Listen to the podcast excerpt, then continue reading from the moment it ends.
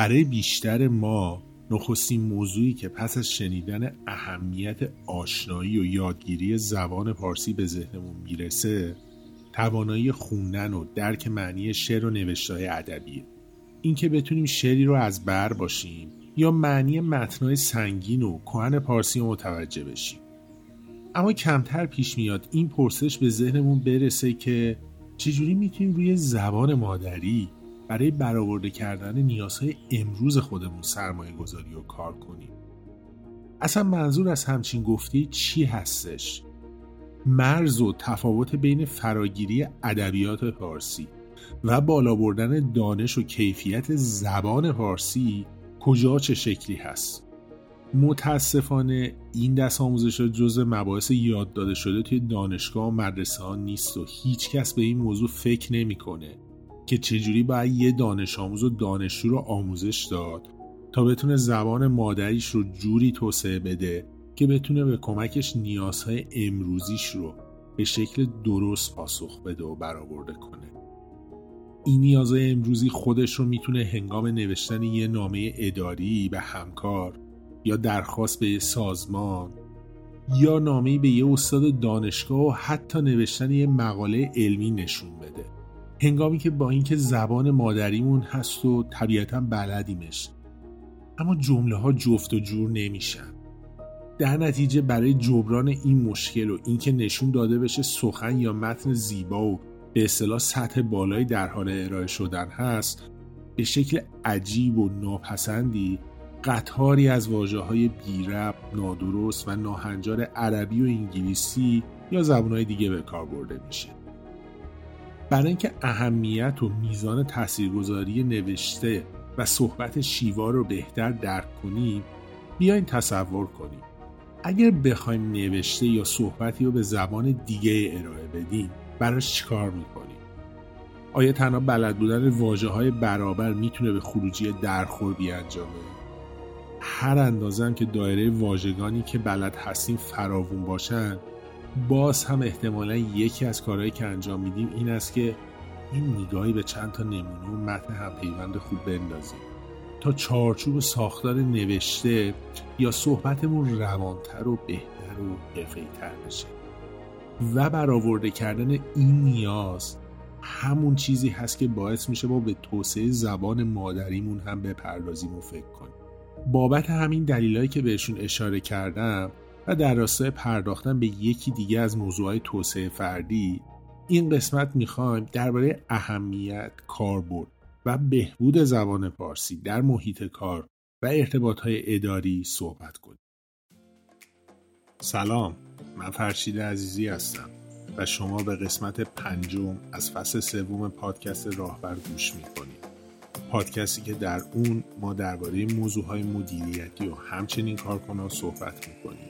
و تفاوتی هم نداره که شما در چه صنعت و جایگاه شغلی مشغول بکارید چون ما در تلاش هستیم که به هر موضوعی که به کار و محیط کار ارتباط مستقیم یا غیر مستقیم داره بپردازیم و دربارهش یا خودمون یا در گفتگو با مهمان صحبت کنیم.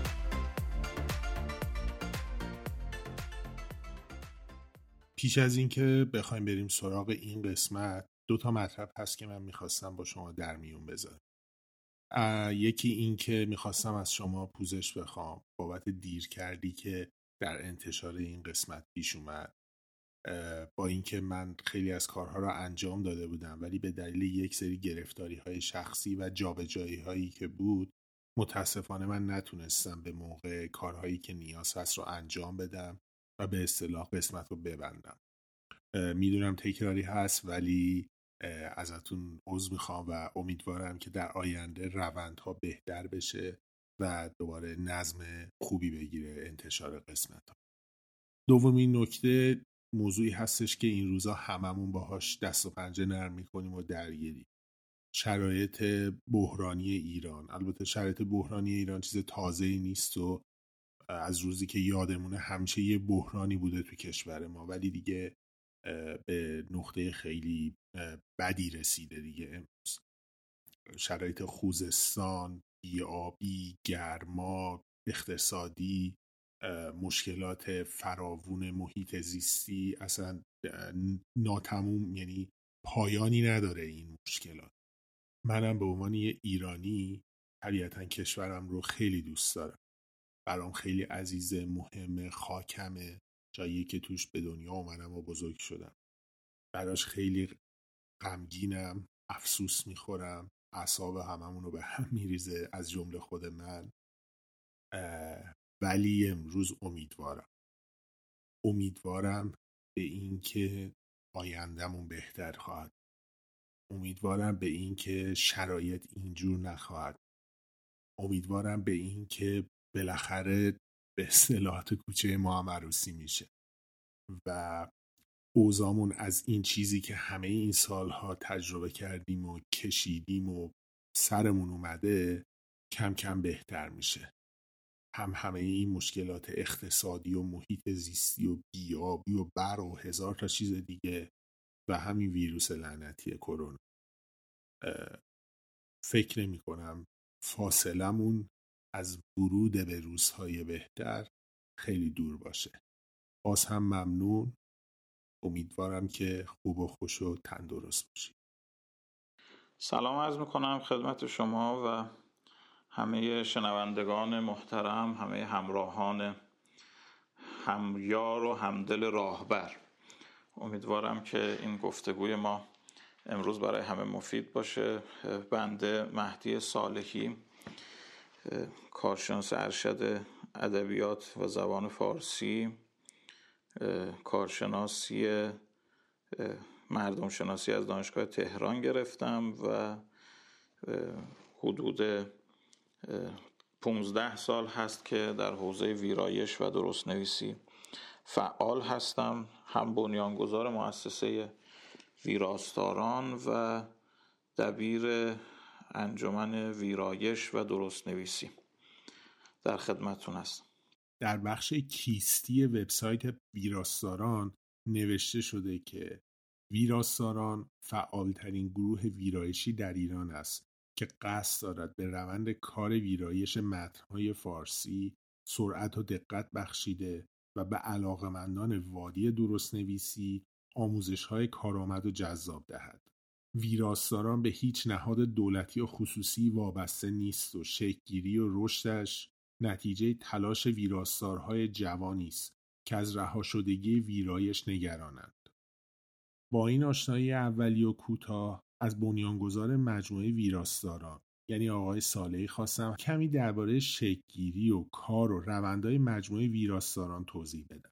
یعنی انجمن داره زوایای رها شده زبان فارسی رو پیگیری می‌کنه زوایای پنهان رو پیگیری می‌کنه اون چیزهایی که البته تو دنیای جدید شاید خیلیاش پنهان نباشه اما در جامعه ما اعتنایی بهش نشده. یکی از کارهایی که تو انجمن پیگیری کردیم تأسیس جایزه های زبان فارسی در حوزه های مختلف بود. یعنی مثلا در سینما اومدیم گفتیم نسبت سینما و زبان فارسی چیه؟ تاکید می‌کنم ما اینجا حرف زبان رو می‌زنیم نه ادبیات که شعر و رمان و داستان و نصر ادبی و اینها باشه. نه زبان به معنای یک ابزاری که می‌تونه کارها رو پیش ببره و نیازها رو برطرف بکنه. و ابزار ارتباطاتی هست. و خب تخصصی به صورت تخصصی در واقع زبانشناس ها این حوزه رو پژوهش می‌کنن و درش نظر میدن. ما اومدیم سعی کردیم نسبت زبان فارسی و سینما زبان و سینما رو در معنی کلی پیدا بکنیم و براش یه جایزه تعریف کردیم. شد جایزه فارسی نما که در جشنواره فیلم فجر در بخش تجلی اراده ملی یکی از نهادهایی که وارد شد انجمن ویرایش درست نویسی. در حوزه کسب و کارهای دیجیتال و امروزین هم در جشنواره وب و موبایل اونجا هم دو دوره جایزه زبان فارسی تعریف کردیم و اهدا کردیم. خب اینها همش به صورت داوطلبانه بود. ارزیابی و داوری ها تو این دوتا جشنواره که گفتیم بر چه اساسی انجام شدن؟ ببینید یه چند تا سنجه های خیلی ساده است. یعنی همه شما بنده الان عرض بکنم همه اطلاع شاید داشته باشید یا به راحتی می‌تونید ازش اطلاع پیدا کنید. مثلا یه چیز خیلی ساده این که عددهایی که توی این وبگاه داره به کار میره عددها فارسیه یا انگلیسیه؟ خب یا قلم و فونتی که داره استفاده میشه این قلم و فونت یا قلم و فونت استانداردی هست معیاری هست قدرتمندیه یا نه؟ یه قلم و فونت عمومی عادیه مثل Tahoma یا مثلا Time New Romans اومده استفاده کرد. و خب این رویه کار هست. مرحله بعد اینکه واجه هایی که انتخاب شده چقدر واجه های قدرتمندیه چقدر واجه های بجایی هست چقدر واجه های فکر شده ای هست. خب البته که وقتی وارد بحث واژه میشیم پیشتر نگاه کردیم که ببینیم چقدر واژه فارسی استفاده شده و چقدر فارس واژه غیر فارسی و واژه بیگانه استفاده شده. نه اینکه اگر واژه بیگانه استفاده بشه نمره منفی بگیرن اینجوری نگاه می‌کنیم که حجم واژگان فارسی نسبتش با حجم واژگان غیر فارسی چقدره؟ چقدر به فارسی تسلط داشتن راه اندازان این وبگاه؟ و بر گام بعد اینکه خب چقدر جمله ها درسته چقدر جمله ها بجاست.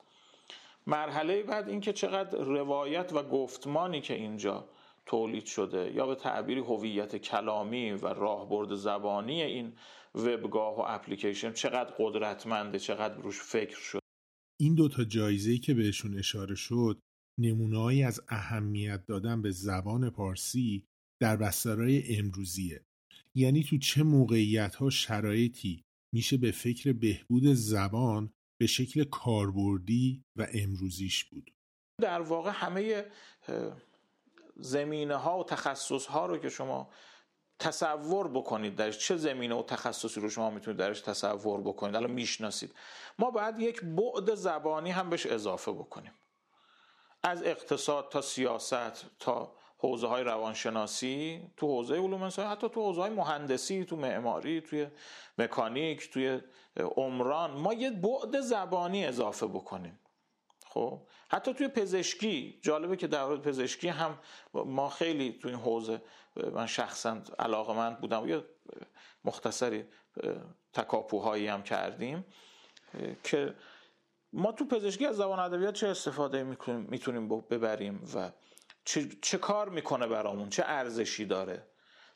تفکیک می‌کنم ها با دقت که زبان به معنی همین جمله هایی که می نویسیم سردرهایی که می نویسیم نمی‌دونم بیانیه ها مقاله ها روزنامه ها فضای مجازی میشه زبان. نیازهای عمومیمون رو داریم برطرف می‌کنیم. ادبیات اون جلوه هنری که حالا میشه شعر میشه رمان میشه داستان میشه دلنوشته و امثال این بعد از این آشنایی و شنیدن همه این توضیحات از آقای سالهی پرسیدم پس چرا نام مجموعه ویراستاران رو کمتر شنیدیم؟ ببینید خب بالاخره یه مجموعه خصوصی که داره با درآمد اندک حوزه آموزش روزمرش رو طی می‌کنه و با کار داوطلبانه داره فضای انجمنش رو پیش می‌بره و خب تا یه جایی هم میشه تو این اوضاع فشار اقتصادی و گرفتاری های اقتصادی و اینها. تا یه جایی هم میشه پیش رفت دیگه. از یه جایی بعد واقعا دیگه نمیشه بار اضافه برداشت یا بر دوش دیگران گذاشت. خب این عادیه که خیلی شناخته نشه. چون نمیشه سرمایه گذاری عجیب غریب بکنه. کسی هم به این راحتی حمایت نمی‌کنه. اصلا کسی حمایتی نکرده از این بحث ها و خب قاعدتا باید فضاهای دولتی و حاکمیتی پشتیبانی بکنن ببینید این توی حالا همون حرم مازلو اگر اجمالا بخوایم نگاه بکنیم در ظاهرش اینه که توی پایه حرم یه همچین نیازی نیاز به زبان وجود نداره. نیاز به زبان در بهترین حالت تو طبقه سه و چهاره مثلا طبقه دو و سه مثلا خیلی که بخوایم بیاریمش پایین. خب وقتی که فضا به این شکل هست باید حمایت بشه که این چرا خاموش نشه. خب جالبه که تو طول تاریخ خودمون تو طول تاریخ خودمون و همینطور در کشورهای دیگه همین امروز حمایت های حکومتی حاکمیتی از حوزه حالا هنر و زبان و ادبیات و حوزه علوم انسانی به طور عمومی خیلی جدی هست. گرچه اونا خب بالاخره سازوکارهای اقتصادیشون خیلی قدرتمندتر از ماست اما حمایت ها هم سر جاش هست. خب حالا هر چقدر که اوضاع اقتصادی به هم میریزه حمایت ها هم کم میشه یا اصلا به اشتباه توی کشور ما حمایت ها سوق داده میشه. حمایت ها جاهایی میره که هیچ ارزشی نداره هیچ بازده چندانی نداره و ریشه نمی‌کنه در واقع حمایت. خب تا اینجا چی شد؟ درباره اهمیت یادگیری و بهبود به کارگیری زبان و جایگاه شنیدیم.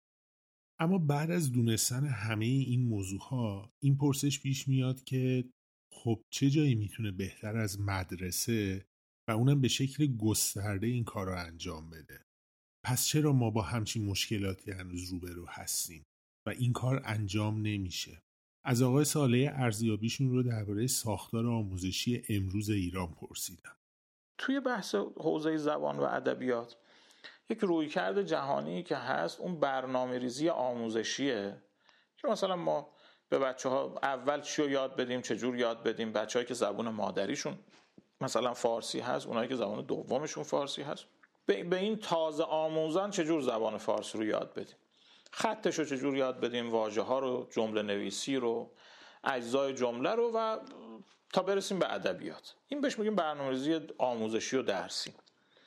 که خب توی همین حوزه هزار و یک ضعف و ایراد متاسفانه آموزش پرورش داره. و کار به جای رسیده که الان بچه های ما کمتر می‌تونن یه متن سالم بنویسن. بچه های ما تو مدرسه ها کمتر دیگه می‌تونن یه جمله خوب بنویسن. بچه های ما معنی واژگان کمتری رو می‌دونن.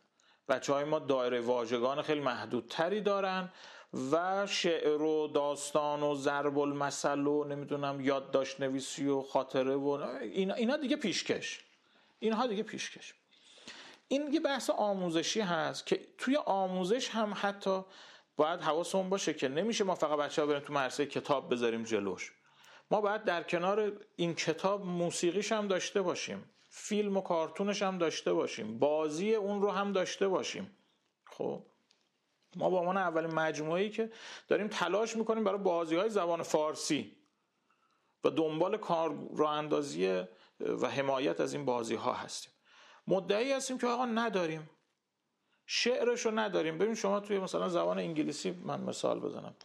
چقدر شعر و سرود دارید و آهنگ و پویانمایی و امثال اینها دارید؟ برای آموزش الفبای انگلیسی A B C D E F G. همین.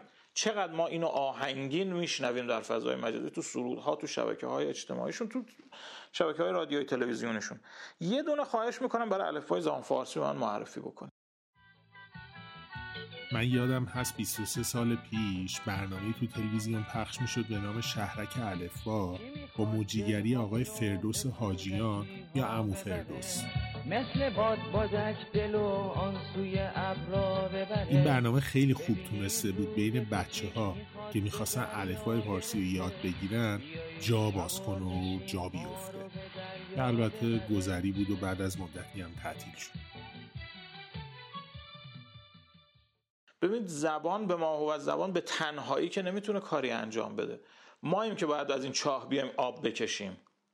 خب یه وقت شما میای یه موتور می‌گذاری موتور چاه می‌گذاری آب می‌کشی یه وقت میای یه سطل آب میندازی یه وقت اصلا تناب هم نداری مجبور از چاه بری پایین یه سطل آب پر کنی به دندون بگیری به گردن آویزون کنی به زحمت بیاری بالا تا برسی بالا نصفش هم خالی شده. ما الان داریم اینجوری از مخزن زبان فارسی برداشت می‌کنیم. خب اصلا دنبال توسعهش هم نیستیم حالا. خب فیلم نداریم. چند تا فیلم کودک نوجوان در سال داره تولید میشه؟ نمی‌دونیم کتابش چی میشه؟ انیمیشنش یا پویا نماییش چی میشه؟ اصلا خود شبکه پویا تو پژوهش های زبانشناسی نشون داده شده. یکی از جایگاه هایی که زبان های کودکان رو داره تضعیف می‌کنه و اونجوری که باید تقویت بکنه نیست. عوضش شبکه های ماهواره دارن استفاده می‌کنن از این ضعف.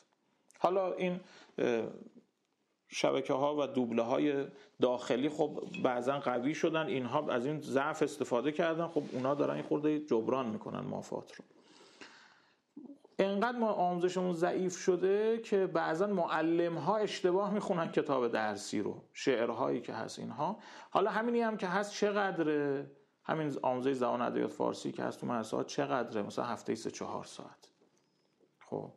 بعد اون وقت درس های دیگه چی؟ اونا چقدر نسبت دارن؟ بالاخره ما داریم کتاب تو حوزه های مختلف تولید می‌کنیم. از حوزه دین شما بگیر دین و نمی‌دونم سبک زندگی و اینها برای بچه مدرسه یا کتاب داره تولید میشه تا فیزیک و شیمی و امثال اینها. خب زبان فارسی اونجا هم حضور داره. زبان فارسی اونجا اتفاقا خیلی باید قدرتمندتر اثر گذاری بکنه. اونجا هم ما ضعف داریم. سازمان تعلیف کتب درسی اصلا ویراستار نداره. اصلا راهبرد زبانی نداره. نمی‌دونیم که در مناطق دو زبانه مثل مثلا زنجان و اردبیل و تبریز که زبان مادری اونجا آذریه. اونجا ما زبان فارسی رو چجور آموزش بدیم؟ در مناطق تک زبانه چجور آموزش بدیم؟ اونجا کتاب مجزا می‌خواد شیوه آموزش مجزا می‌خواد و از این مسائل. و اون چیزی که محور حالا آموزش زبان هست که در واقع نوشتنه. گفتن. شمرده گفتن خطابه سخنوری اینها جای خود. شعر حفظ کردن ادیب بودن جای خود ولی نوشتن. ما نوشتن بلد نیستیم به همونم یاد نمیدن. و اصلا نمی‌دونیم ارزش نوشتن چه هست. من مقایسه می‌کنم ایران رو با نظام آموزشی ایران رو با نظام آموزشی آمریکا در دوره فعلی. این ماجرایی که میگم حدودا 7 سال عمرش هست در آمریکا. که اونجا به شدت دارن بر روی نگارش و نوشتن تاکید می‌کنن. اصلا نمره محوری در مدرسه ها شده نمره انشا. اگه دانش آموزی نمره انشا گرفت می‌تونه بره سال بعد. اگر نگرفت به تعبیر ما تک ماده هم نمی‌تونه بکنه. یه ضرب رفوزه میشه. چیکار باید بکنه؟ باید بره کلاس تقویتی. انشا رو انقدر باید خوب بنویسه که بهش اجازه بدن بره سال بعد. سال بعد هم همینطور تو دانشگاه هم همینطور. اون چیزی که اون موضوعی که تحت عنوان writing ما می‌شناسیم توی کلاس های آیلز اونجا محور آموزش قرار گرفته.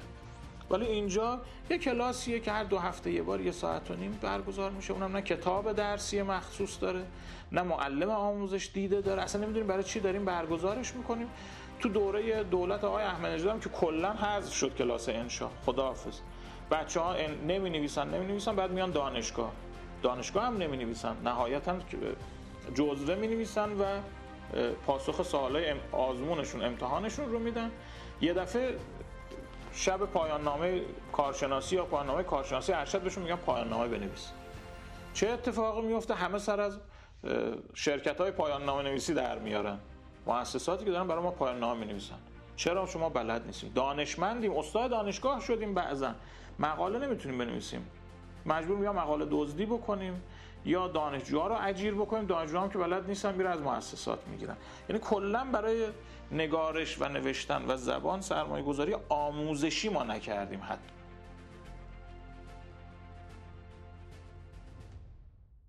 ما یه حوزه دیگری هست که از حوزه اول هم مهمتره. خب من آموزش رو اول گفتم چون برای همون آشناست. حوزه دیگری هست که اون حوزه سیاست گذاری و برنامه‌ریزی شعن هست. توی برنامه‌ریزی شعن میان می‌پرسن که این زبان برای شما چه اهمیتی داره؟ چه ارزشی داره؟ چه آرزویی و چه نیازی از شما رو برآورده می‌کنه؟ خب چقدر بهش احترام میورزی؟ چقدر دوستش داری؟ چقدر حاضری پاش وایسی؟ چقدر براش تعصب داری؟ تعصب داری یعنی چی بهش عشق میورزی؟ یعنی چی؟ یعنی اینکه اگه شما الان اجازه یعنی بگن که می‌تونی انتخاب بکنی. بین اینکه بچت رو بفرستی کلاس انگلیسی یا بفرستی کلاس فارسی. خب تو کلاس فارسی چی بهش یاد نه مثلا شعر خوندن نقالی شاهنامه خونی نمی‌دونم نوشتن داستان نویسی خاطر نویسی اینا. تو کلاس انگلیسی بهش چی یاد میدن؟ هم ABC و هلو هاوریو و انقدری که مثلا بچه بتونه نیازهاشو برطرف بکنه. خب شما کدوم رو میفرستی؟ قطعا همه ما میفرستیم بچه‌مون رو جایی که بره انگلیسی یاد بگیره. چرا؟ چون به نظر ما زبان فارسی اهمیت چندان نداره. این یه تعارف نیست یه واقعیت اجتماعی. بعد از همه این صحبت هایی که شد این موضوع بر من پیش اومد که از آقای ساله بپرسم آیا با این گفته که امروز زبان پارسی در حال باختن قافیه به زبان انگلیسی هست موافقین؟ ما دیر است که قافیه رو باختیم. دیر است که قافیه رو باختیم به زبان انگلیسی دلیلش هم اینه که برای ما هیچ موقع زبان فارسی زبان نبوده که بهش ببالیم. سر اونو بگیریم بالا بگیم این زبان زبان مهمیه تو دنیا. حالا هم ما رو مقایسه بکنیم مثلا با زبان چینی با زبان کره با زبان عبری حتی. زبان عبری زبان 14 میلیون نفره. اما شما ببین حجم کارهایی که دارن توی توسعه زبان عبری تو دنیا انجام میدن چقدره؟ به صورت خاص هر جا که کرسی های زبان فارسی داره تعطیل میشه کرسی های زبان عبری داره تأسیس میشه یا تقویت میشه. اما شما به این زبان فارسی که دست کم 8000 سال توش تمدن بوده. خب هزار سال عمر زبان فارسی امروزی ماست. فارسی دری که امروز ما داریم هم در ایران و افغانستان و تاجیکستان بهش باهاش صحبت می‌کنیم. این زبان حداقل هزار سال عمر داشته هزار سال باش تمدن ساختم و بعد اولین امپراتوری زبانی بوده. و فکر کنید که در طول جاده ابریشم زبان میانجی زبانی که زبان بین المللی زبان فارسی بود. نه از بعد اسلام از قبل از اسلام این بود. و اتفاقی که افتاده بوده اینه که زبان فارسی یک زبانی بوده و هست که زبان تمدن آفرینه. زبان تمدن سازه و زبانی هست. ببین اینا بلوف نیست اینا تعارف نیست. ببین اسلام که اومده وارد ایران شده از ایران به بعد اسلام با زبان فارسی گسترش پیدا کرده و زبان عربی نیومده تو کشورهای دیگه زبان رسمی بشه. یعنی در هند در چین در پاکستان حالا این شبه قاره هند در واقع. اما از یعنی طرف شرق که اسلام آمده این اتفاق افتاده. عکسش رو شما ببینید به سمت غرب که رفته اسلام زبان عربی همه جا زبان اصلی شده. یعنی زبان مصری رو از بین برده. زبانهای شامات رو از بین برده. زبان عربی اومده زبان اصلی شده. زبانهای آفریقایی رو از بین برده. و بعد حالا توی تعاملی که با زبان اسپانیایی پیدا کرده اولا تعاملش خیلی طولانی و سیاسی چون نبوده نتونسته کاری بکنه. و از اونجا بعدم متوقف شده. یعنی اگر ایران سمت غرب بود احتمالا الان رو به اون ور همه مسلمون بودن. یعنی سمت اروپا همه مسلمون بودن. خب این زبان آمده مفاهیم رو منتقل کرده زبانهای دیگر رو هم حفظ کرده. از عرض شود که دریای زبانهای دیگر هم بهره برداری کرده. یعنی گونه مثلا فارسی هندی گونه فارسی هراتی بلخی نمی‌دونم چینی اینها فارسی های هستن که چارچوب های زبان فارسی رو دارن اما از اون دریای زبان های محلی و بومی هم اومدن بهره برداری کرد این اشاره ای که به بهره برداری از زبان دیگه شد همون موضوعی هست که تو قسمت پیشین هم آقای قطبی بهش پرداختن البته در زمینه زبان انگلیسی. اینکه زبان انگلیسی زبان باروینگی هست. یعنی واژه و مفهومهای تازه رو از زبانهای دیگه می‌گیره خودش حل می‌کنه و باعث پیشرفت و گسترش خودش میشه.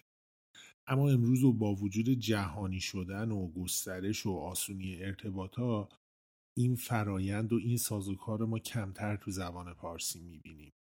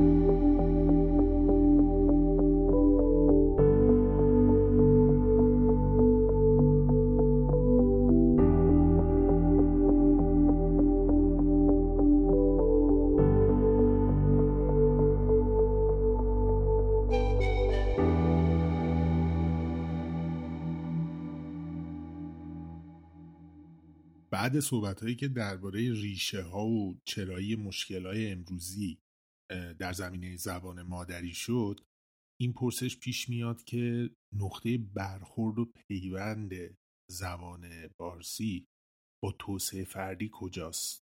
سوال سوال سختی ببینید گام اول این که باید هر فردی بدون زبان تو توسعه فردیش چه اهمیتی داره چه نقشی داره؟ چه زبان فارسی زبان انگلیسی یا کلیت زبان؟ یه تعریف رایجی که از زبان هست اینه که زبان ابزار برقراری ارتباط هست. ابزار مثل چی؟ مثل ماشین. ماشین ابزار این گوشی های تلفن ما ابزار همین دستگاه هایی که ما الان داریم ازش استفاده می‌کنیم همه ابزاره. اینا چیکار می‌کنن؟ در راستای اندام انسانی توانایی های ما رو توسعه میدن. مثلا من نمی‌تونم جوری داد بکشم که همه عالم صدای منو بشنوه. میام یه فیلم پر می‌کنم منتشر می‌کنم در فضای مجازی همه میشنون. زبان یه ابزاره. پس یک باید شناخته بشه دو باید توسعه پیدا بکنه. حالا هر چقدر این شناخت من بیشتر بشه بهتر می‌تونم استفاده بکنم. یک. دو اینکه می‌تونم توسعهش بدم.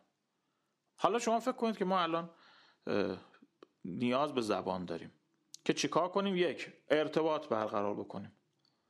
ارتباطات. دنیای جدید دنیای ارتباطات آقا. من خودم با خودم نیاز دارم ارتباط بگیرم. خودم خودم رو چجور توصیف بکنم؟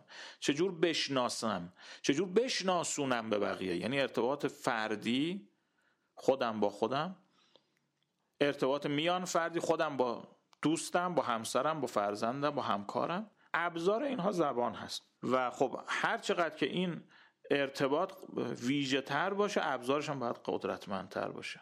ابزارش هم باید ویژه تر باشه. دو مسیر اندیشه است. ما اگه بخوایم فکر بکنیم تنها ابزارمون زبانه. شما الان می‌تونی بدون هیچ واژه‌ای بدون هیچ جمله‌ای به یک مفهوم برسی؟ اگر مفهومی در ذهنت هست به خاطر اینکه واژهش هست. پس هر چقدر زبان توسعه پیدا بکنه شناخت ما توسعه پیدا می‌کنه. شناخت ما که توسعه پیدا بکنه عالم ما توسعه پیدا می‌کنه. این کلید جمله و این جمله محوری در قرن بیستم طوفان ها به پا کرد که آمدن گفتن فیلسوف ها و روانشناس ها و زبانشناس ها آمدن گفتن مرزهای جهان ما رو مرزهای زبان ما می‌سازه.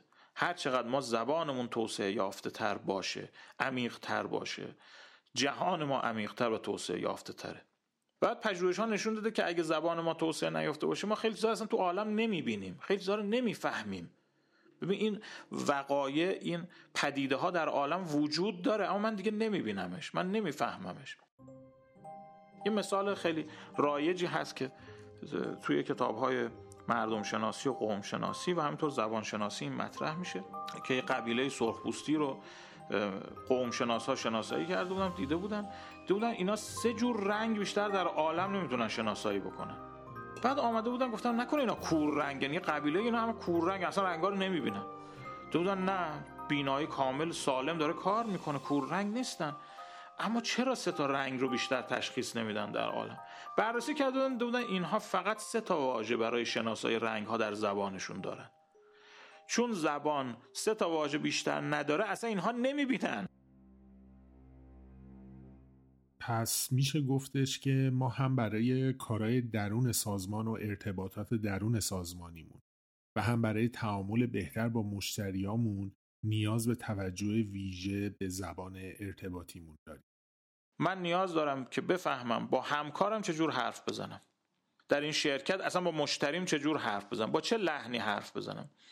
آیا منشی من باید یه جوری حرف بزنه که مخاطب من جذب بشه یا منزجر بشه؟ جذب شدنش آیا قرار یه جذب اروتیک باشه یا یه جذب عاقلانه باشه یا جذب منطقی احساسی باشه؟ اینجا ما باید تعیین تکلیف بکنیم. این کسی که داره واسه ما چای میاره این آبدارچی ماست؟ این همکار ماست؟ یا ایشون مثلا شهردار ماست؟ چه واژه‌ای رو می‌خوایم براش انتخاب بکنیم؟ و برای به دست آوردن همچین توانایی چیکار باید کرد؟ اگه کسی قرار این کار رو بکنه باید برای سرمایه گذاری بکنه. باید آدم بیاره زبانشناس بیاره بگه من همچین نیازی دارم بیا اینو برای من رفع و رجوع کن. بیا بهم بگو چی کار بکنم. که این فرد می‌تونه یک مدیر و تصمیم گیرنده یه سطح بالا تو شرکت باشه. خیلی از مسیرها رو ممکنه مجبورش آزمون و خطایی بره جلو. یعنی یه مسیر رو انتخاب بکنه ببینه شکست خود یه مسیر دیگه انتخاب بکنه. عین روزهای اولیه که ما داریم یه محصول رو تولید می‌کنیم.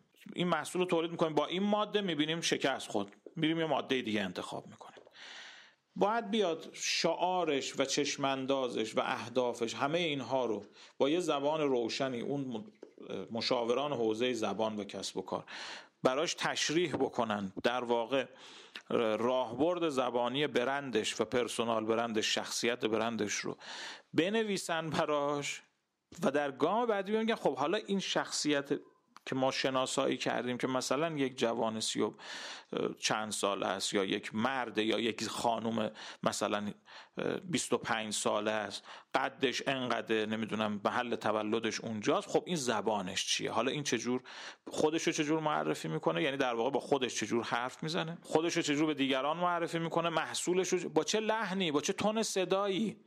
کی صداش میره بالا کی صداش میاد پایین کی با ناز حرف می‌زنه کی با منطق حرف می‌زنه. و بعد اینها لایه های رویی کاره. حالا می‌خوایم بگیم خب چه داستانی می‌خواد بگه. این که میگن شما بیا داستان خودت رو بگو. یکی از بحث‌های توسعه فردی اینه دیگه که شما برای خودت چه داستانی می‌خوای بسازی در عالم؟ این شیوه روایت و داستان پردازی برای فرد برای برند برای برند شخصی چه برند تجاری؟ چجور می‌خوایم داستان بسراییم؟ و چجور می‌خوایم اون وقت خودمون رو در قالب نامه هامون معرفی بکنیم؟ در متن هامون در قالب متن هامون در قالب بازاریابی محتواییمون. تعریف شخصیت در شرکت ها از کارهایی است که به کمک بخش بازاریابی انجام میشه. موضوع شبیه تعیین دموگرافی و سگمنتیشن یعنی اینکه چه گروه سنی، شخصیتی یا حتی فیزیکی مشتری اصلی محصول یا خدمت ارائه شده هستند و در نتیجه باید خدمات و محصولات به چه شکل و زبانی معرفی بشن که بیشتر به سلیقه گروه های هدف خوش بیاد. و میشه گفت پرداختن به همه این موضوع ها وابسته به پرداختن به پیش نیازی به نام زبان هستش. یه کار مداوم هم هست دیگه. اینجور نیست که امروز یه واکسن ضد کرونا بزنن همه خوب بشن. نه فرایند داره. و در سطح فردی و شخصی و برای توسعه فردی خودمون چیکار باید انجام بدیم؟ باید برنامه که آقا من هفته یک ساعت روزی یه رو میام این متن رو می‌خونم این پادکست رو گوش میدم این صوت رو میشنوم. همینج آروم آروم. و بعد قصه ای که در هزار و یک شب شهرزاد اتفاق افتاد شما می‌دید اینجا هم داره توسعه فردی اتفاق میفته اینکه بعد از هزار و یک شب شنیدن داستان که در واقع اتفاق زبانی هست شما می‌دید یک حاکم خونخوار تبدیل میشه یه آدم دلرحم رعوف عادل ارزشمند. یک توسعه فردی داره شکل می‌گیره. الگوی توسعه فردی بر مبنای زبان رو ما می‌تونیم تو داستان هزار یک شب و داستانگوی شهرزاد ببینیم. ببین این که من میگم بریم متن بخونیم منظورم این نیست که فقط بریم حافظ سعدی بخونیم که اگه وارد این حوزه بشیم در کمتر از یک سال یک تحولی رو در خودمون می‌بینیم که متحیر میمونیم. شما فکر کنید که حداقل 700 800 سال گذشته تمدن ما عجین شده با کتاب این دو کتاب یعنی بوستان و گلستان سعدی و دیوان حافظ. و همینطور قبلترش هم از قبلترش هم با شاهنامه. لزوما هم اونها نیست. شما یک داستان خوب از یه داستان نویسی که زبان فارسی براش مهمه. یه ترجمه ای که مترجم زبان فارسی براش مهمه. حالا ما تو وبگاهمون معرفی کردیم بعضی از این افراد رو که اینها زبان فارسی ابزاری بوده در دستشون و قدرتمند ازش استفاده می‌کردن. از این با اینها اونس بگیریم با از اینها استفاده بکنیم. در معرض اینها قرار بدیم خودمون رو. حالا یه وقت شعر یه وقت داستان یه وقت شعر نوع یه وقت نه. یه روزنامه یه, یه سرمقاله نویسیه که او داره خوب می‌نویسه. این گام اول البته. گام دوم خب تداومشه که یا من قرارم اینه که روزی پنج دقیقه یه حکایت از گلستان سعدی گوش بدم. یه ربایی خیام رو گوش بدم یا بخونم یا حفظ بکنم. این فرایندی که قدمای ما خیلی برش تاکید می‌کردن که ما باید شعر حفظ بکنیم متن حفظ بکنیم. این حفظ کردن اثر خودش رو می‌گذاره اثر ناخودآگاه روانی خودش رو می‌گذاره. ما همون که ناخودآگاه زبانی هم داریم.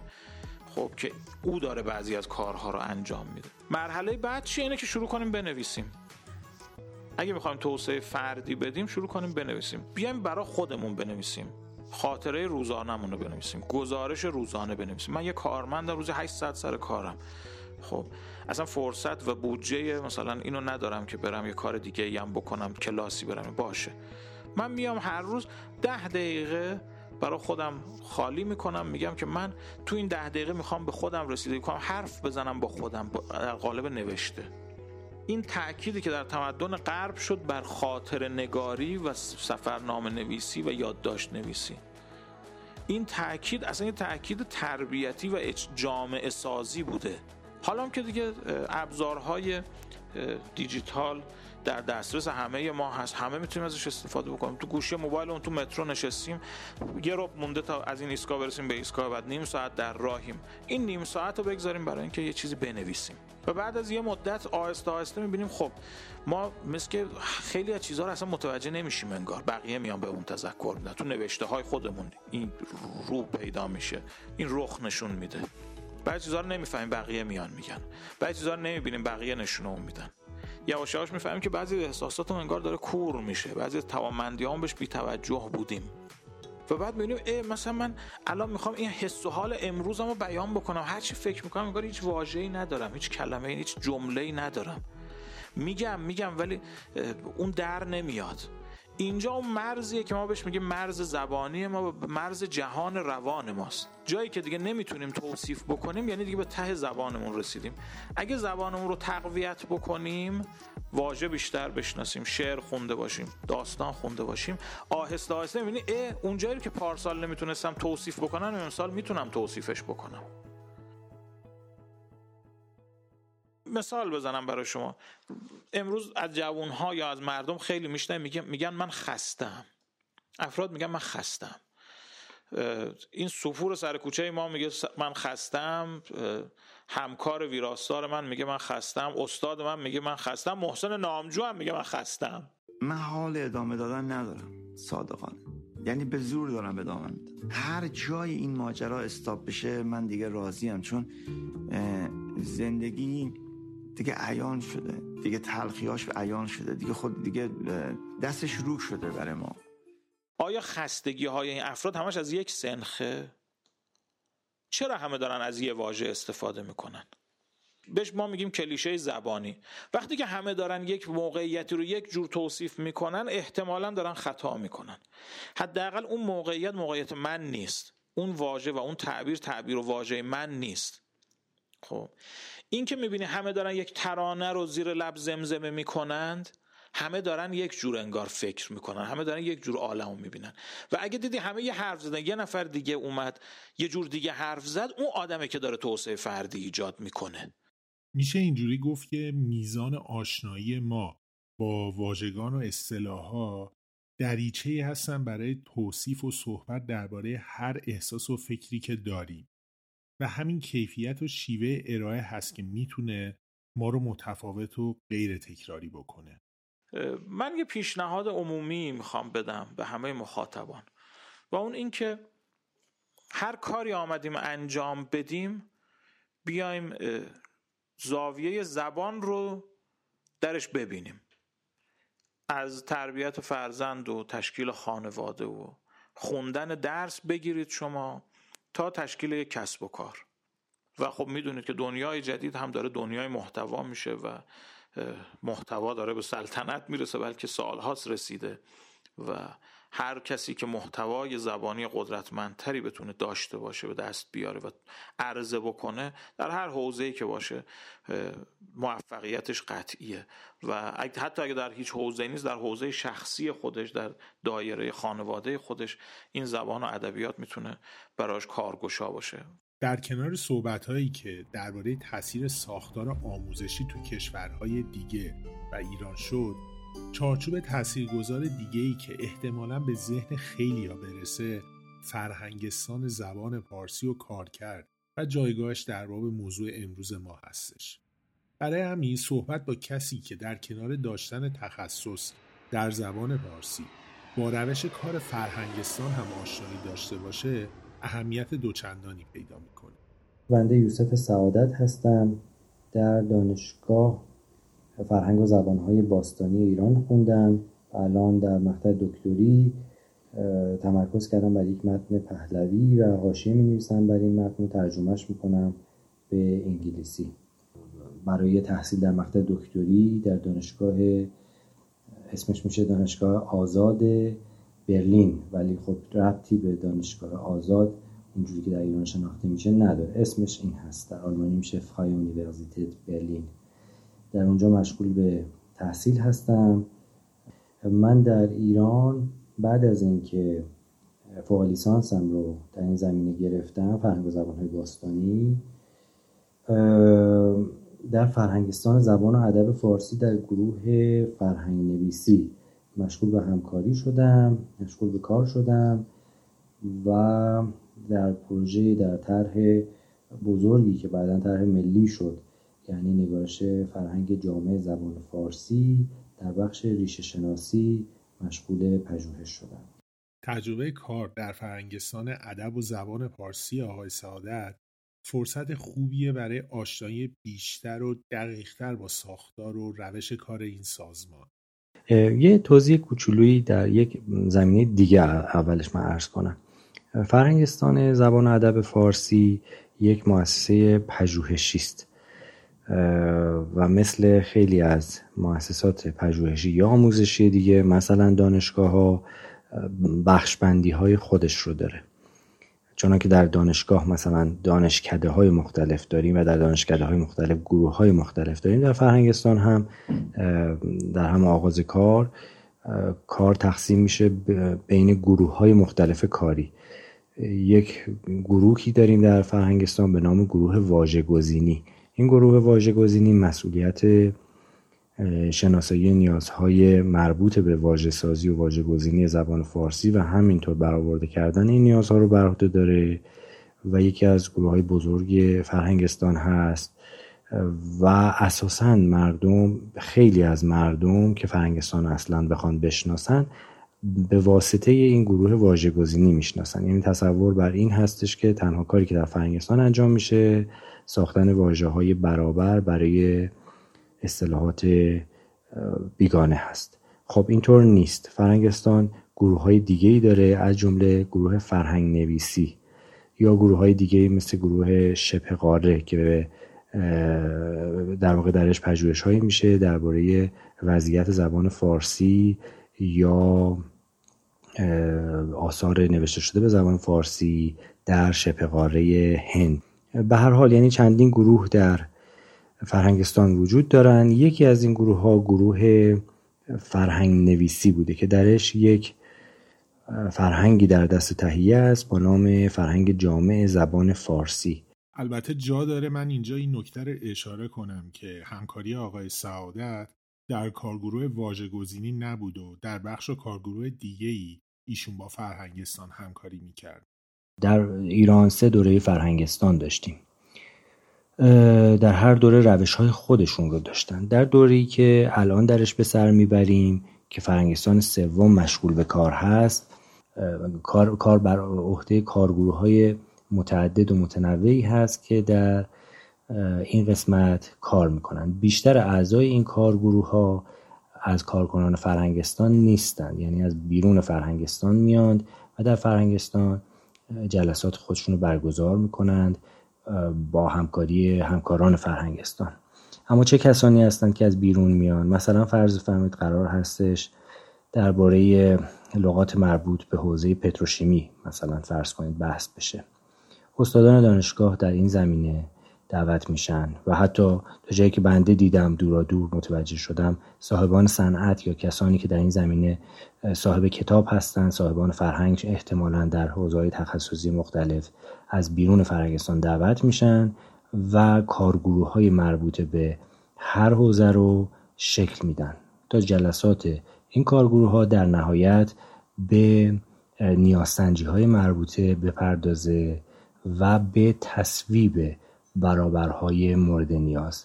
این نقطه تصویب بسیار مهم هست. به این معنی که در خیلی از موارد در فرهنگستان حتی در این کارگروه هایی که از که نگیم اعضایشون چی باید بگیم که شرکت کنندگانشون از بیرون فرهنگستان میان خیلی از این لغاتی که شما می‌بینید تصویب شدن یا مصوب هستند در این کارگروه ها درست نشدند. مدت ها پیش در جامعه درست شده بودند. به کار می‌رفتند و در این کارگروه تصویب میشن یعنی به تصویب فرهنگستان می‌رسند و احیانا اگر چند لغت وجود داره یکیشون انتخاب میشه یا تصمیماتی که لازم هست در این زمینه در موردشون گرفته میشه. مثلا تصمیم به این شکل که فرهنگستان یک لغت خارجی رو یعنی یک وانواژه رو بپذیره در یک مورد. یا اگر چند لغت رایج هستن به عنوان برابر یک لغت خارجی یکیش برگزیده فرهنگستان بشه. یا فرهنگستان تصمیم بگیره و اعلام بکنه که بله ما این یک لغت رو به عنوان برابر قبول داریم تصویب می‌کنیم ولی خود لغت فرنگی رو هم به عنوان وانواژه به نظرمون درست هست که میشه در فارسی یعنی به کار برد. حالا که فرهنگستان تو زمینه تصویب واجه های تازه از متخصصین هر رشته کمک می‌گیره پس چرا تو بستر کاربردی روزمره و توی محیط های کاری ما روز به روز واجه های غیر پارسی بیشتری رو می‌بینیم که به کار میرن؟ نباید این تصویبا پیش از جا افتادن یک واژه تازه در جامعه برگزار بشه تا اون واژه جایگزین به کار بره؟ درست میفرمایید.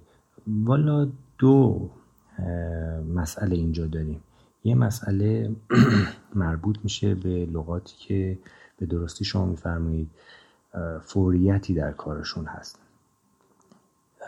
یه مسئله دیگه مربوط میشه به حوزه فعالیتی که امروز بیش از هر حوزه دیگه در فارسی بهش نیاز هست.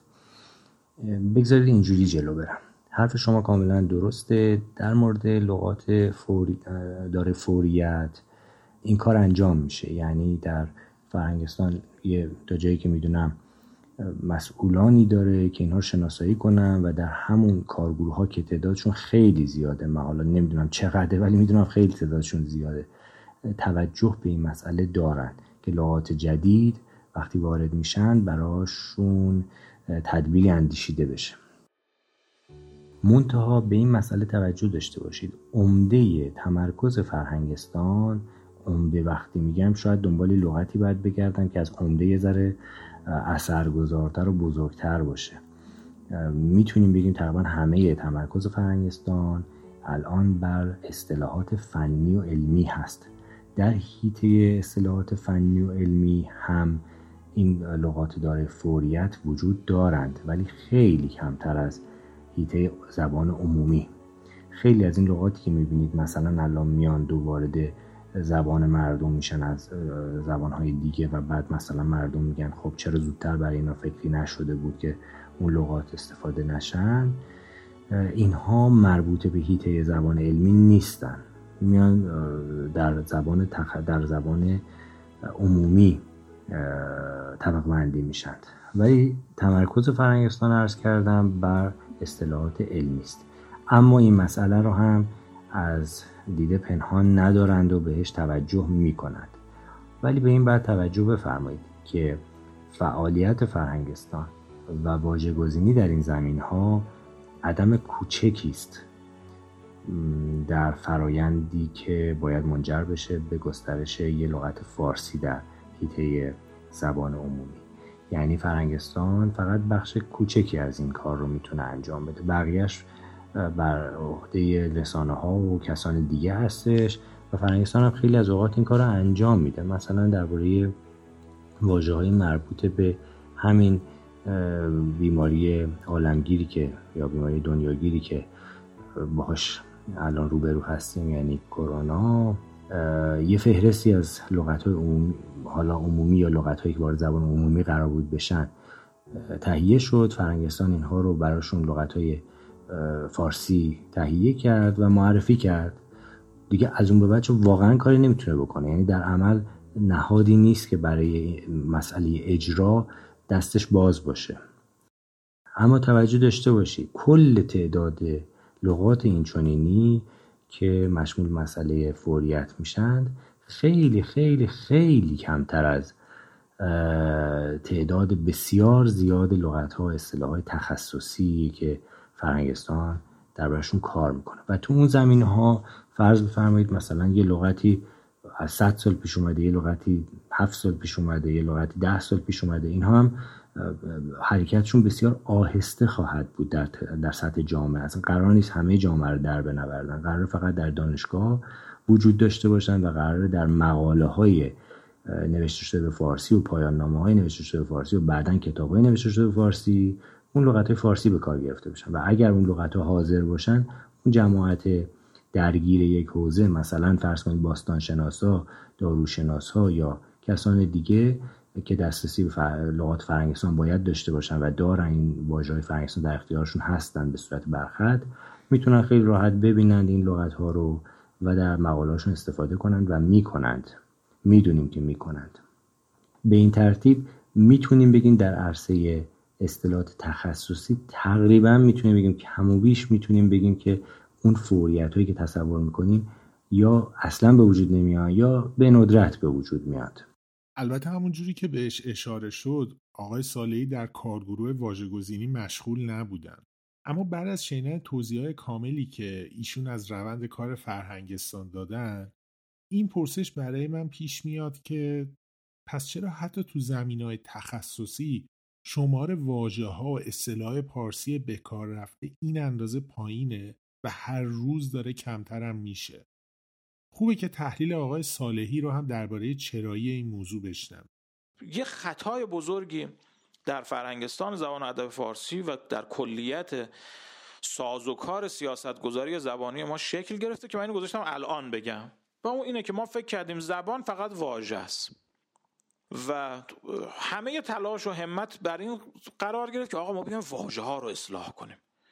کی گفته زبان فقط واژه است؟ آقا جمله سازی هم هست گفتمان هم هست روایت هم هست. اصلا دنیای امروز دیگه دنیای واژه ها نیست. دنیای روایت هاست. ما در صدا سیما جمهوری اسلامی اومدیم شورای ویرایش رو منهدم کردیم منحل کردیم. شورای پاسداشت زبان فارسی شورای فشل ضعیف کم کاربرد شما تو کل صدا و سیما و رسانه ملی اگه یک برنامه پیدا کرد که برای ما شاهنامه بخونن من نمیگم کار دیگه عجیب غریب. شاهنامه بخونن فقط. نداریم. این همه چرت و پرت و خوب و بد داره از رسانه ها پخش میشه. زبان و ادبیات قرار خفه باشه. قرار خفه باشه. بنده به عنوان کسی که دست کم پنج ساله دارم با رسانه ملی سر و کله می‌زنم دارم اینو خدمت شما میگم. میشه اینجوری صحبت های گفته شده رو تا اینجا جمعبندی کرد که بخشی از مشکلای امروز ما در سازوکار درونی فرهنگستان تو شناسایی نیاز برای ساخت اصطلاح واجه های روز و تازه و همچنین ساختارهای زبانی همپیوندشون هست. و شاید حتی بخش بزرگترش در نبود زمانت و بستر مناسب رسانه‌ای برای نهادینه کردن واژگان تازه و کارآمد کردن زبان برای پاسخ به نیازهای روز باشه.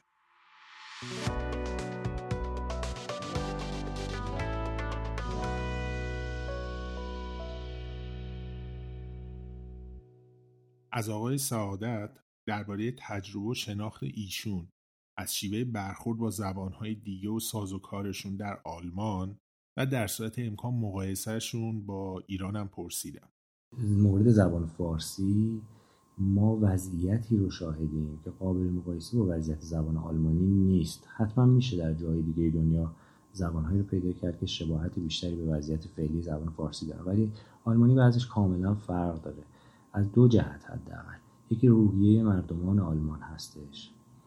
که زمین تا آسمون فرق داره با خیلی از روحیات ماها در روبرو شدن با این مسائل.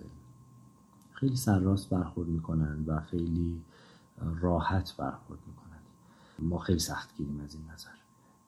مسئله دیگه اینه که آلمانی یکی از زبانهای تمدن جدید هست و از این نظر تولید کننده هستند و بودند.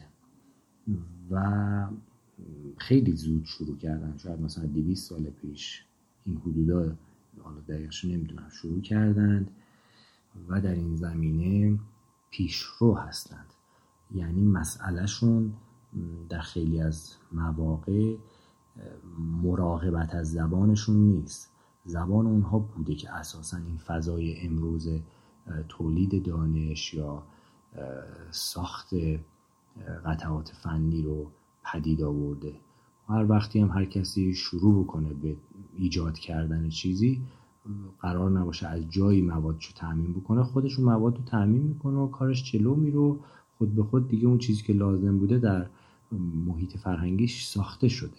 دیگه لازم نیست نگران باشه که آیا مثلا بدو مثلا نگران تطبیق اون چیزایی که ساخته با چیزایی باشه که از بیرون میان. چون بیرون چیز نیومده پیشون خیلی چیزا در اون خودشون ساختن اصلا بعد به بیرون به بقیه جاهای دنیا معرفی کردند از این لحاظ نمیشه فارسی و آلمانی مقایسه کرد. ولی اون نظر اون چیزی هم که اول گفتم اون رو هم باید در نظر داشته باشیم یعنی خیلی از اوقات وضعیت آلمانی به هر حال شبیه میشه به فارسی یعنی باید یه چیزایی رو ترجمه کنن به زبانشون. یه چیزایی به حال از زبانهای دیگه در زبانهای دیگه ساخته شده. اینا می‌خوان معادلش رو داشته باشن در زبان می‌خواستن یا می‌خوان معادلش داشته باشن در زبان خودشون. ولی روحیشون ما خیلی فرق داشته. خیلی سرراست ساختند و به کار بردند.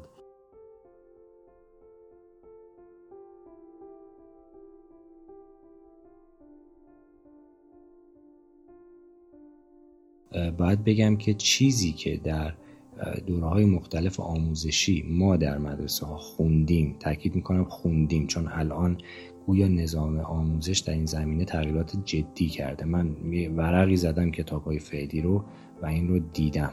اما اون چیزی که به هر حال نسل ما خونده می‌تونم بگم که اینها اصلا درش زبان فارسی آموزش داده نشده و خونده نشده. چیزی که بوده ادبیات فارسی بوده ادب فارسی بوده. و اگر کسی ادب فارسی رو مرور بکنه مثلا یه مقداری شاهنامه بخونه یه مقدار بهقی بخونه یه مقدار متنای دور صفوی بخونه و بعد دور قاجاری به هر حال حتما یا تعلق خاطر حداقل پیدا می‌کنه به ادب فارسی یا توانمندی پیدا می‌کنه در تولید چون این متنایی. و هر حال محدود میشه به همین جا در نهایت همه چی که بسیار ارزشمنده منتها فاصله داره با کاربرد در مثلا فضاهای مربوط به علم متنهای مربوط به حوزه های جدید مورد نیاز در دانشگاه ها بذارید اینجوری خدمت شما بگم.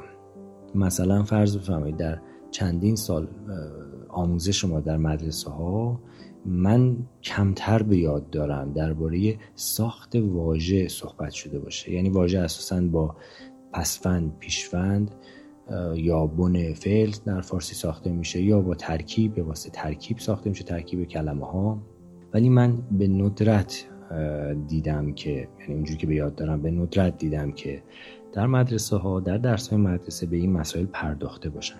معلومه که تمام رفع نیاز در این زمینه ها ماکول میشه به خلاقیت خود فرد یا احیانا آموزگار. مثلا فرض فهمید یونش رو ما در کتاب های شیمی به زبان فارسی در دور دبیرستان. این رو اگر معلمی بدونه برای بچه ها توضیح میده. اگه بچه ها خودشون بتونن بفهمن می‌فهمن که ساختش چی هست این چطور ساخته شده. اگر نتونن بفهمن که هیچی نفهمیدن. مثلا فرض کنین ما قاعده تراگذری داشتیم در بخشی از ریاضیات. یا مثلا فرض کنید لغتی بشه که ترانهاده یادمه داشتیم. توی بحث ماتریس ها ما اینا رو میخوندیم. من قشنگ به خاطر دارم. خیلی بچه اصلا نمیفهمیدن این لغت ها چطور ساخته شدن یا چه معنی قرار داشته باشند.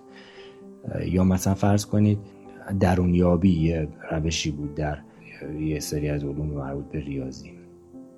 اینها رو یا بچه خودشون حد می‌زدن یا اصلا حدسی هم نمی‌زدن رد می‌شدن و موضوع با مقدار زیادی از ناآگاهی و ناپرسشگری برگزار می‌شد و پشت سر گذاشته می‌شد.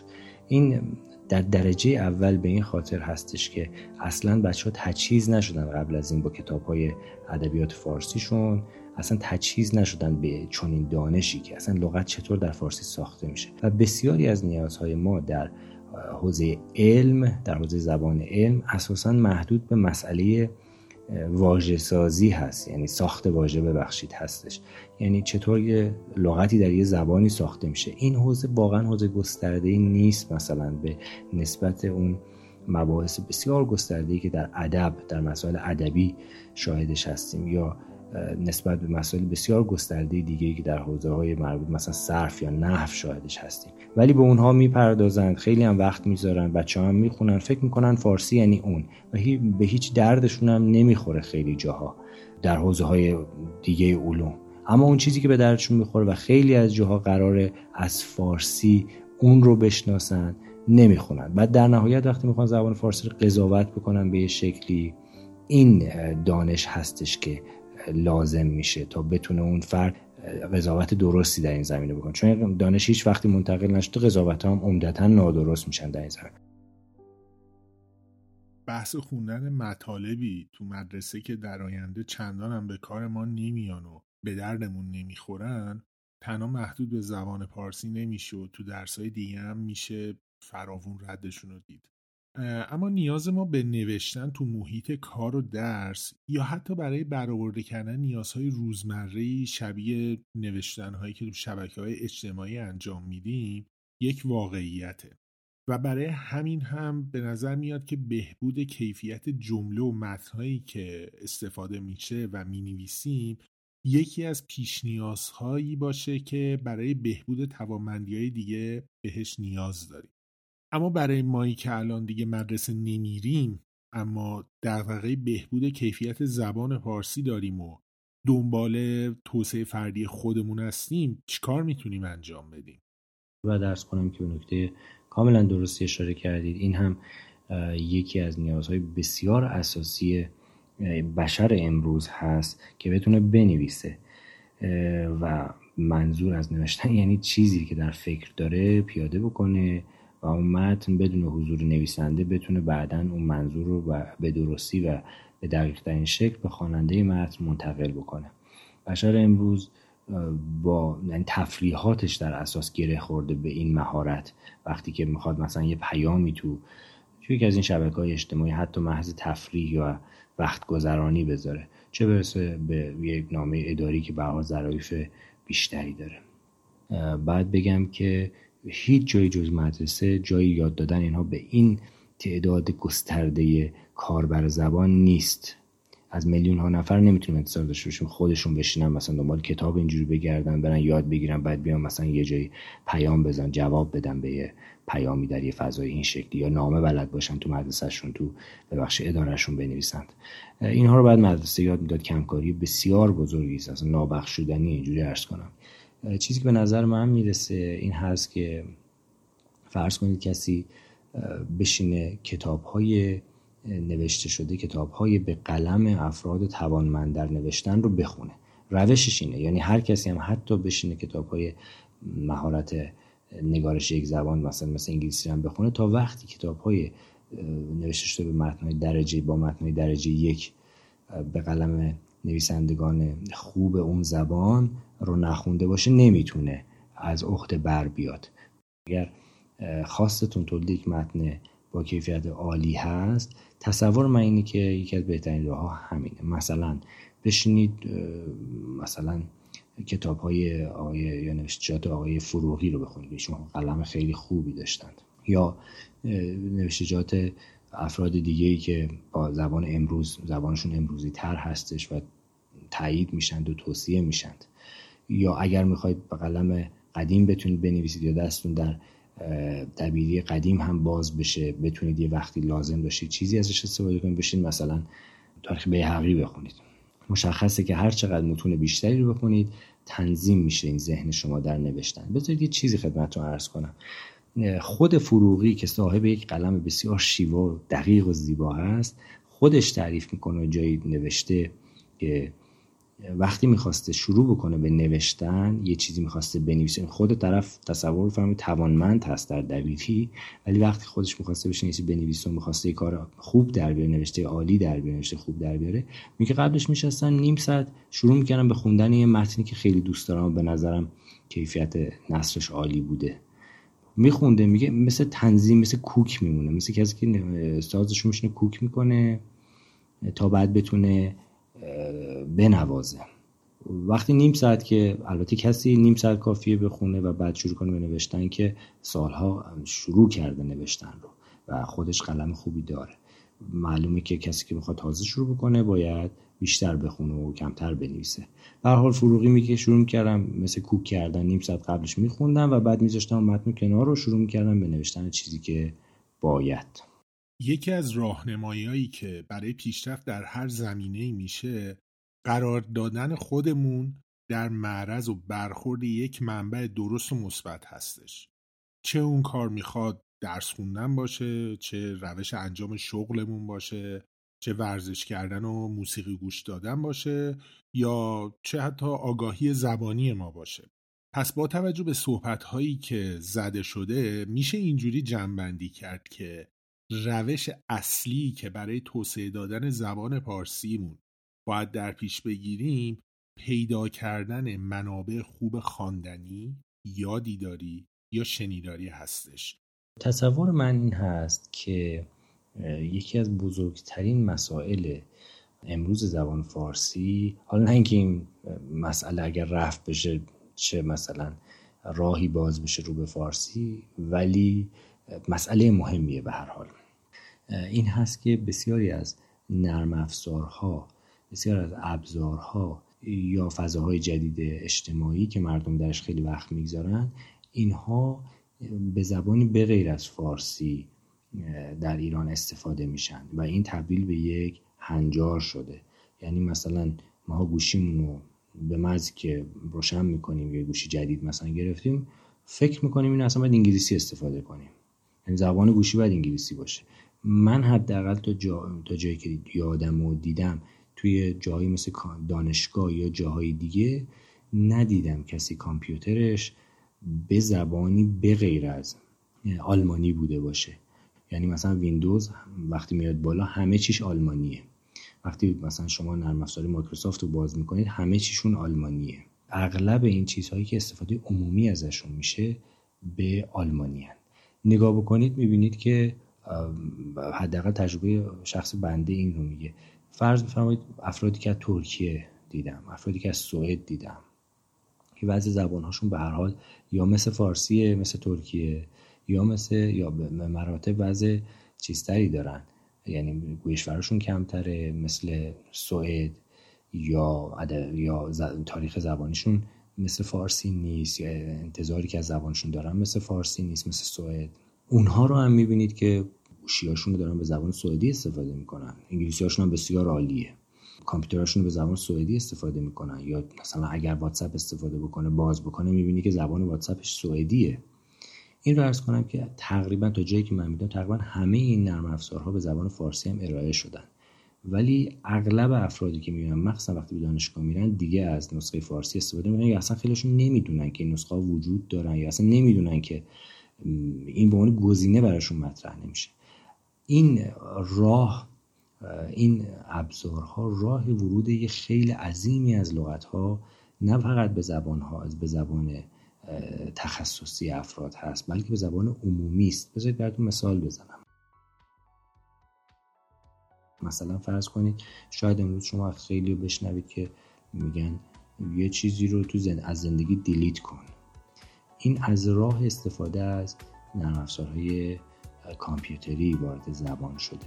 بعد این اسم معنی در اساس دیگه جا باز کرده. در زبان و در زبان عمومی داره کار میره. تعداد اینها بسیار زیاده و بسیار زیادتر خواهد شد. یعنی هر نرم افزاری که میاد مثلا سین کردن. یه چیزای خیلی زیاده مثل این. هر نرم افزاری که با خود میاد با خودش یه مشتینو میاره میرزه زبان و تک تک این کلمه ها میاند و در زبان برای خودشون توسعه معنایی هم پیدا می‌کنند. مثلا فرض فرمایید با فلان کس کات کردم. من نمی‌دونم آیا در انگلیسی همین به کار میره در زبان عمومی یا نه ولی ممکنه بعید نیستش که از زبان کامپیوتر وارد زبان مردم شده باشه در یه بافت عمومی هم ازش بهره گرفته باشن. و بعد میان صحبت می‌کنن که چرا ما باید این لغت ها رو استفاده بکنیم در, در زبانمون. یا مثلا لابد خیلی شنیدید که مغزم هنگ کرد یا مغزم ارور داد. اینا از زبان ویندوز یعنی از ویندوز وارد زبان فارسی شده. یه،, یه کار بسیار بسیار بسیار واجب این هستش که استفاده این نرم افزارها ابزارها مثلا چه تلویزیون باشه چه کامپیوتر چه گوشی هر جایی اینها به فارسی باشه. راهش هم البته باز مدرسه است یعنی کامپیوتر رو تو مدرسه ها من یادم همه به انگلیسی استفاده می‌کردیم. خیلی عجیبه که در یک در مدرسه ها در دانشگاه های یک کشوری به زبان رسمی اون کشور به زبان رسمی آموزش اون کشور از ابزارها استفاده نکنه. شگفت انگیزه و هیچ کسی هم به این توجه نکنه که راه ورود لغات خارجی در اساس تو خیلی از زمین ها همین ها هستن. ممنون آقای سعادت از وقتی که در اختیار پادکست راه برقرار دادید خواهش می‌کنم. من ممنونم از شما.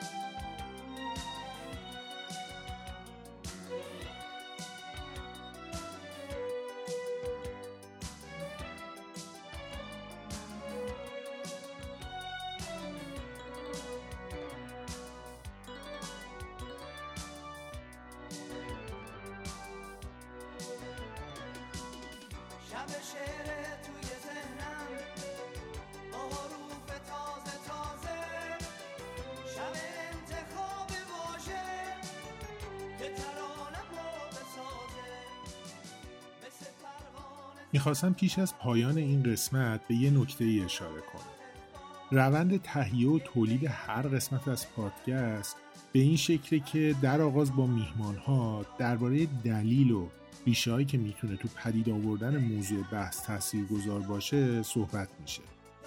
بعد از اون درباره راههایی که می‌تونن باعث بهبود یا کمتر شدن مشکل بشن صحبت دیدگاه شما درباره روند تهیه و تولید قسمت های پادکست چیه؟ از نگاه شما چه تغییراتی می‌تونه باعث بهبود کیفیت محتوای تولید شده بشه؟ حتما دیدگاه خودتون رو در میون بگذارید با ما. خوشحال میشید. لینک صفحه هامی باشه ما هم در توضیح های قسمت قرار داده شده.